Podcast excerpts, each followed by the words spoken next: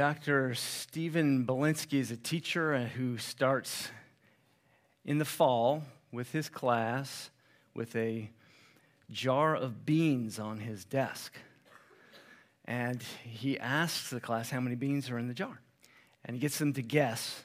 Everybody gets a guess, and then he tells who's the, the closest, and then they get to guess again until somebody gets the right answer.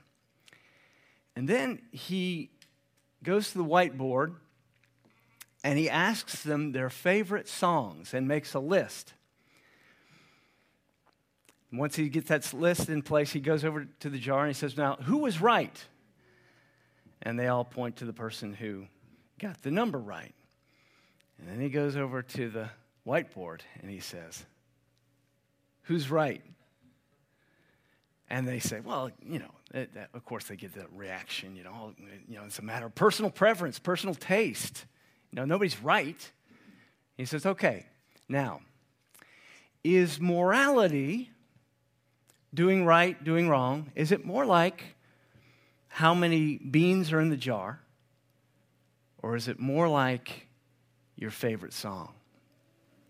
And what he has found is increasingly, over the years, more and more students are answering that morality is more like your favorite song than the beans in the jar. Now, that's kind of alarming because, I, and I think you and I know that moral relativism is on the rise and has been for a long time. How are we called to engage that kind of culture? And this morning, how can we be influential in it?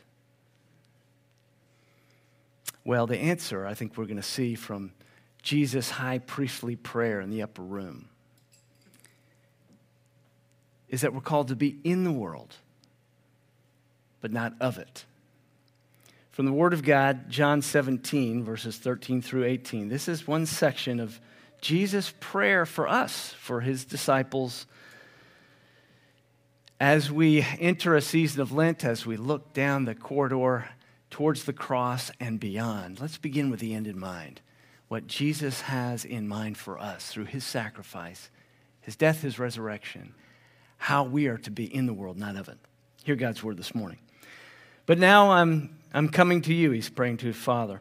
Now I'm come to you, and these things I speak in the world, that they may have joy, my joy, fulfilled in them. I have given them your word, and the world has hated them because they are not of the world, just as I am not of the world. I do not ask that you take them out of the world, but that you keep them from the evil one. They are not of the world, just as I am not of the world. Sanctify them in the truth. Your word is truth. As you sent me into the world, so I have sent them into the world. May God bless us through this, His holy word. Let us pray. Heavenly Father, your word is not just information for our minds, but power to our souls and to our lives. Lord, may we receive it in Jesus' name. Amen. Peter Kreeft is a philosopher, uh, a professor. He's been at uh, Boston College for decades, and he said this No culture in history has ever embraced moral relativism and survived. Our own culture, therefore, will either one, be the first to disprove history's clearest lesson, or two, persist in relativism and die, or three, repent of its relativism and live. There is no other option. Well, that sounds very dire, doesn't it? But this morning, I think what we're going to see is that there is a great hope and that we have it. Uh, we've had this series called Second Chances, which has centered on how God uses the past as compost for something new, for new life. Not, not second chances to just try harder and do better next time, but that God is in the redemption business. that He's making old things new, that He's actually taking our past mistakes and doing something wonderful with them. But this morning, uh, instead of, as we has been our pattern, to look at one of the Old Testament characters, one of the prophets or priests or kings, to lead us in this lesson, this morning, you are, are, front and center here. Christ in you, rather. Not a prophet, a priest, or a king, but how ordinary people, how ordinary people can enter into our cultural moment to see God in the redemption business. That we're called to be salt, not to stay, as Becky Pippert said, not to stay in the salt shaker, but to go out into the world. We're, we're called to be salt, but not to lose our saltiness in the midst of our culture. To be in the world, but not of it. So, how can we be immersed in our culture, in our times, in our cultural moment, and not become just like it? You know, the classic illustration about this is the frog in the kettle. If you take a frog, eh, it's kind of a gruesome image, really, but if you take a frog and put it in a boiling kettle, it'll jump out. Now, I've never tried this. Maybe, maybe when I was younger, I might have tried it, but you take a frog, put it in a boiling kettle, it'll jump right out. But if you take it, a frog and put it in a lukewarm kettle and turn up the heat slowly, it won't notice. How, how can we be in our culture, live our lives, go out about our daily lives, and not have our values imperceptib- imperceptibly cooked as the temperature goes up on moral relativism? How is it that we can keep from being drawn into that? How can we be in the world and not of it? Christians are sent into the world not to be against culture, but to be agents of change in culture to be salt and light. That doesn't mean that we carve out some mushy middle ground where we're just trying to get along with, with everybody and just trying to lure them to church. Nor does it mean that we run into culture with our gospel guns ablazing. So, how do we carve out the space and time to be influential? Jesus knew when to turn the other cheek, he also knew when to turn over the tables he knew how to love people who were far from God, but not to leave them there at a distance. Scripture des- describes our po- posture in culture. It describes it. It basically says that we're called to be weird. Peculiar people, called out ones, resident aliens. These are the kinds of things that Scripture calls you. Don't be offended. So, how? That's our question this morning. How? How can we be in the world but not of the world? And the answer we're going to see here is that we need to know where to stand. Where to stand. Sometimes we stand apart, sometimes we stand up close, but we always stand between two worlds. That's where the Christian is called to stand. Apart, up close, or between two worlds. First, sometimes we're called to stand apart, not of the world. It's like Jesus' caution about not losing your saltiness. You know, if you lose your saltiness, you're just dirt.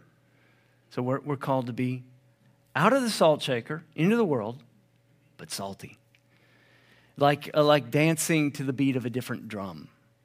To be close to the action, close to the mess, Sometimes maybe even get a little, a little messy, uh, close to the action, uh, but standing distinct apart from the world. You know people who dance to a different drum. Maybe there's one of those in your family, right? They, they are a little weird, they're a little peculiar, they're out of step with the times. Uh, in some ways, we're called to be out of step with the times too. You say, well, well, doesn't God so love the world? So why is he saying you're not to be of the world? I, am having trouble understanding my categories. Let's, let's get this straight here. What does Jesus mean by the world? He uses the word cosmos for the world. And that word is used in three different ways. First, so when, when he says in verse 14, they are not of the world, just as I am not of the world, we've got to distinguish that from two other ways that that word is, is usually used. First, the, the word world is often used just for the physical world, you know, stuff. Like in John 1:10, it says, you know, everything that was made in the world was made through him. And, and when God made the world, he made it good. He said, This is good. He said, I love what I made. This is, this is good. So sometimes that word world just means the stuff that God made. But second, sometimes the world is, this word cosmos is, signifies people who are estranged from God, who are living life far from God. For God so loved the world. That's an instance of this. John 3:16. God so loved the people who were estranged from him that he sent his one only son. That whoever should believe him in him would not perish but have everlasting life. God moved towards people estranged from him. But that's not the meaning of world in this instance.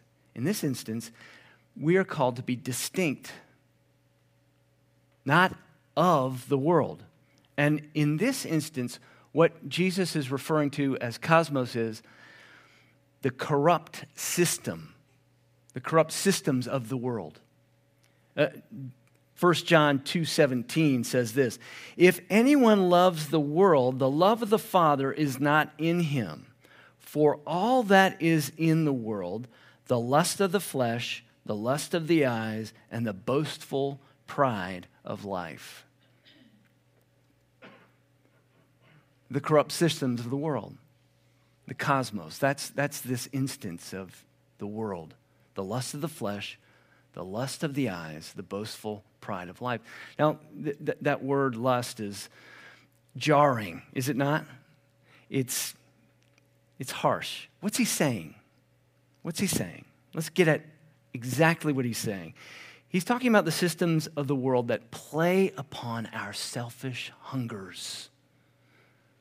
Our hungers that when we, when we try to satisfy them, they just get larger, they get, they get bigger, they increase. Selfish hungers. Like what Rockefeller said when somebody asked him, How much money is enough for most people? He said, Just a little bit more. Just a little more, and then a little more, and then a little more. Corruption is that which plays upon our insatiable selfish desires. Uh, Alexander Solzhenitsyn, you've probably heard that name. He was a Russian dissident and poet. He was sent to the Russian Gulag, the concentration camps during World War II. And you know, when life is stripped down to survival, you learn lessons about human nature that are not really evident or as accessible in other places. And one of the things that he learned was about being of the world, that the corrupt systems of this world do play upon our selfish desires. He was in the kitchen and he worked in the kitchen for some time and he realized that in the kitchen, you had the opportunity to scoop out extra rations if you wished. And that's what people often did. They would get extra rations of food. Now, why this is such a big deal is that they made just enough food calculated for the number of prisoners to just barely sustain everyone's life about 1400 1500 calories to sustain a day to, to sustain their life so that means if you take an extra ration of food, what are you doing? Somebody else is dipping below the line of survival. What Solzhenitsyn learned in that position is that he could feed his body or he could feed his soul. It was a, it was a very clear and stark choice you see, sometimes we must stand apart from the corrupt systems of this world. And you say, well, I can see how corruption uh, measures out like that. I mean, that's, that's very clear. How does it measure out today? How does it play upon our desires today? Well, according to a survey from reviews.org, 71% of us start our day, even before we get out of bed, how? By scrolling on our phones. Before we get out of bed in the morning, 71% of us are scrolling. There's a current example of letting somebody else play upon your desires. You're abdicating your own role to manage your hungers and desires and letting, letting the, the lure of just a little bit more play upon your mind right as you wake up. You're entrusting your mind and your meditations to somebody else's algorithm. So, for example, internet marketing plays upon our fears. FOMO, what's that? Fear of missing out, right? So, all of a sudden, something you didn't know you were supposed to be a part of, now you're afraid that you're not a part of it because you've seen it. Everybody else is a part of it. And so we get drawn into the next big thing, and suddenly we're doing too much, buying too much, paying too much attention to too much. We're, we're buying things we don't need with money we don't have to impress people we don't even really care that much about, right? You've heard that. And then suddenly there's no time to build the kind of community that we, were, we are trying to build here in this place. We want to be a church of influence. I know that you want that.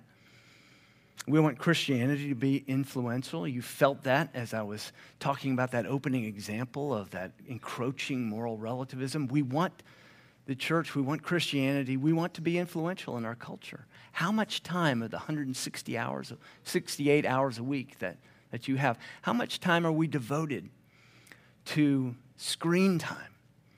And how much time are we devoted to creating community like we are this morning? We'll say, well, where do I start?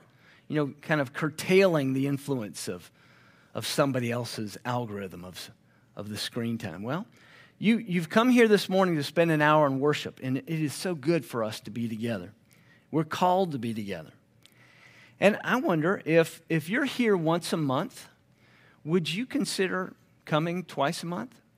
It would make a huge difference. You know, sometimes I think um, to myself, I wonder if there's somebody who just needs me to be here just to sing alongside them. You ever think about that? That, that you are bringing an encouraging presence, that you have a ministry of presence. Now, if you come here for an hour, would you consider staying an extra hour and building relationships with people a little bit in, in a little bit more intimate setting in one of the classrooms around here? That's where to start. But you can also start at home. Uh, by the way, do you, you, y'all don't hear that from me as a finger wagging, do you? I mean, I, I'm just inviting you. It's just an invitation that there are a lot of people who are creating time and space for us to be together. Let's, let's avail ourselves of it. But you can, you can start at home too. You can start in the screen time that you have.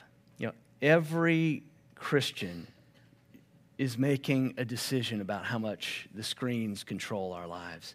And so this morning in your bulletin, you can see uh, on the uh, outline page, you can see a book recommendation by Andy Crouch. It's called The Tech Wise Family. I, I think every parent should read that book in order to understand the influence of screens on your family all of us should become far more aware of how someone else is playing upon our selfish desires. That we not be drawn into the of the world posture that we see around us. They're playing upon our vulnerabilities and hungers, the fear of missing it out and quickening our pace, the lust of the flesh, the lust of the eyes, the pride of life. That just means the idea that I'm in control of my life and I'm fiercely independent and, and I, I'm called to be that. How can we find abundance if we're constantly feeding at the same trough of the world? Sometimes we need to stand apart. Sometimes we need to stand apart.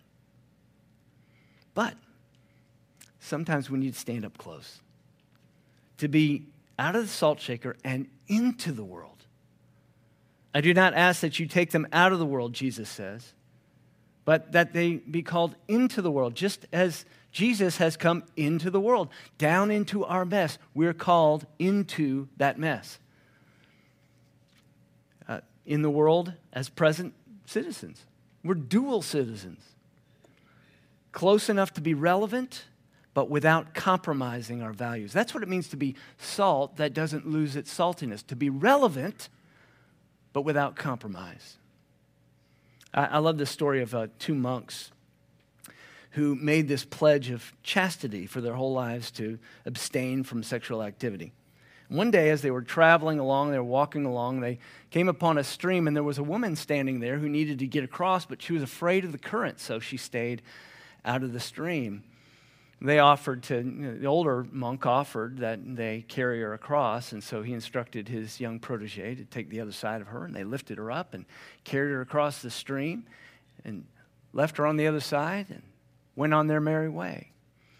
A couple miles down the road of silence, the younger monk said to the older monk, My father, I am very disappointed in you that you had us carry that woman across. We, we, we made our vows, and you had us touch that woman. And he said to him, the older monk said to his, his younger understudy, he said, I left that woman by the creek side. You still seem to be carrying her.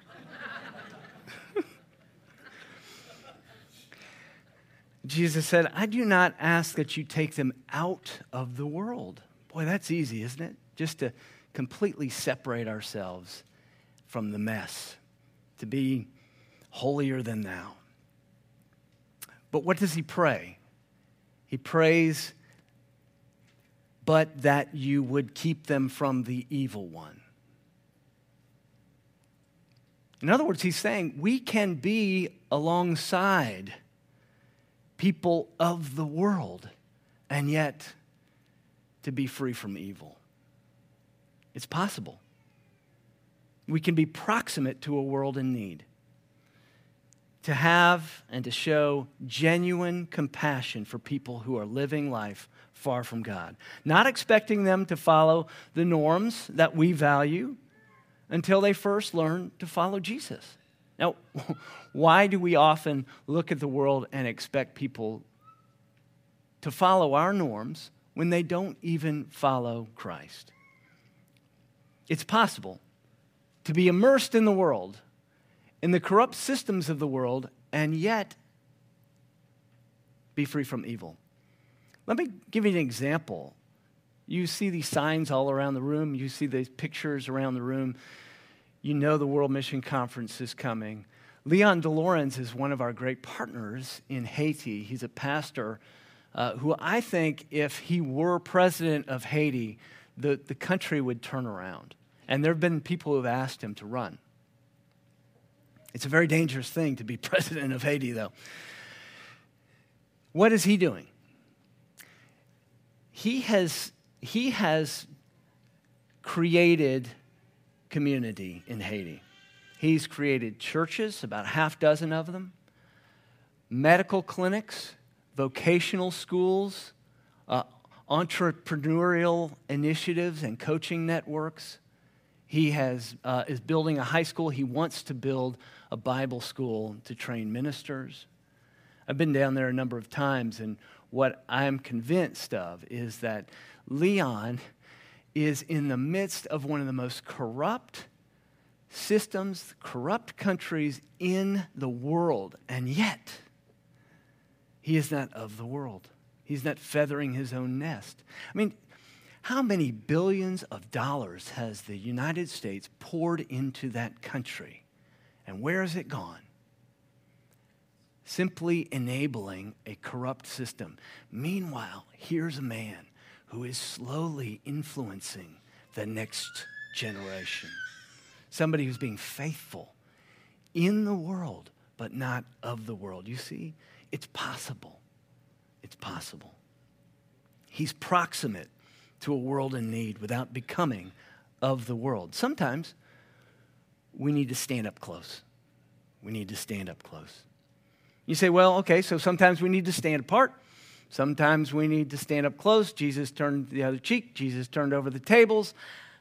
I'm just me. How do I how do I understand when I'm to stand up close and how I'm to stand up close and how I'm to stand far away? Well, that, that takes us to really our final move here. And this is, this is the crux of it is we're to be discerning between two worlds. Sometimes we stand up close, sometimes far away, but always between two worlds. That means we're to be relevant without compromise at the same time. Both and, not either or. That's difficult. It's easy to be relevant. It's, it's easy to be sort of orthodox. It's hard to be both at the same time. But that's where we're called. Are you getting what I'm saying? Both and, not either or, both. We need to stand close enough to stoke the fires of the good and the true and the beautiful without getting burned. We need to be relevant without compromise and to know how to be in the world, not of it. But Christians have a history of choosing either or. During the 1920s, when people first began to debate evolution, it was evident that a different world was at play, a worldview was at play, a naturalistic worldview, one that says it's a closed universe, one that says we're just a, some crazy accident, one that says that everything is just what you can smell and taste and touch and feel and see, measurable, boiled down, reduced down. And some people were looking at the data and drawing the conclusion that life was just one big accident. Many Christians wanted to separate from culture, to stand apart, away from that influence entirely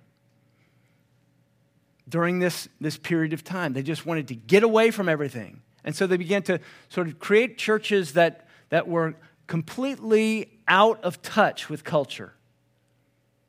Completely out of touch. And reinventing everything under the banner of church.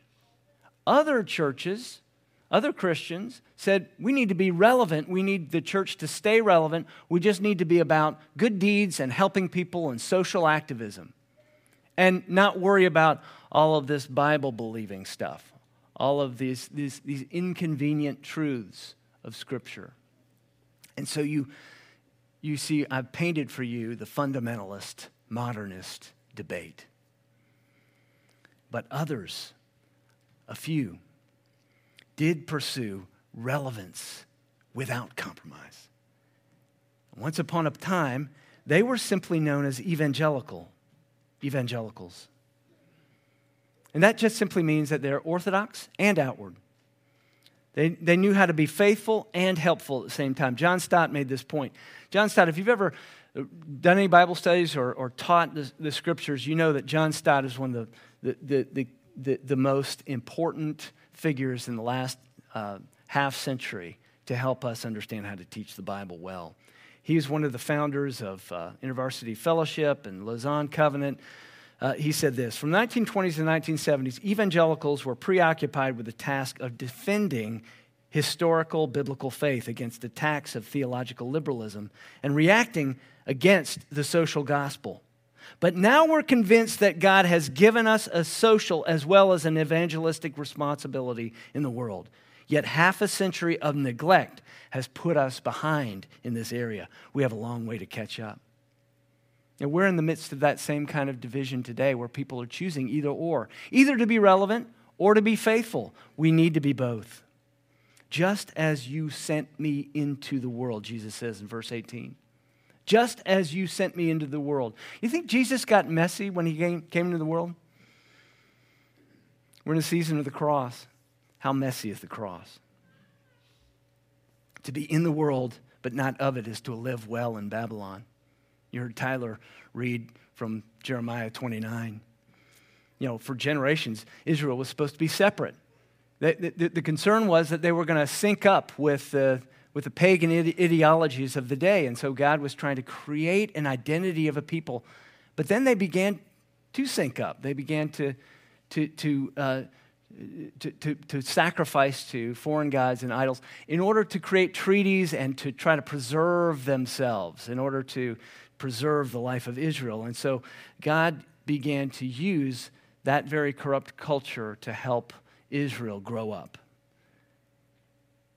He said, But seek the welfare of the city where I've sent you into exile and pray to the Lord on its behalf.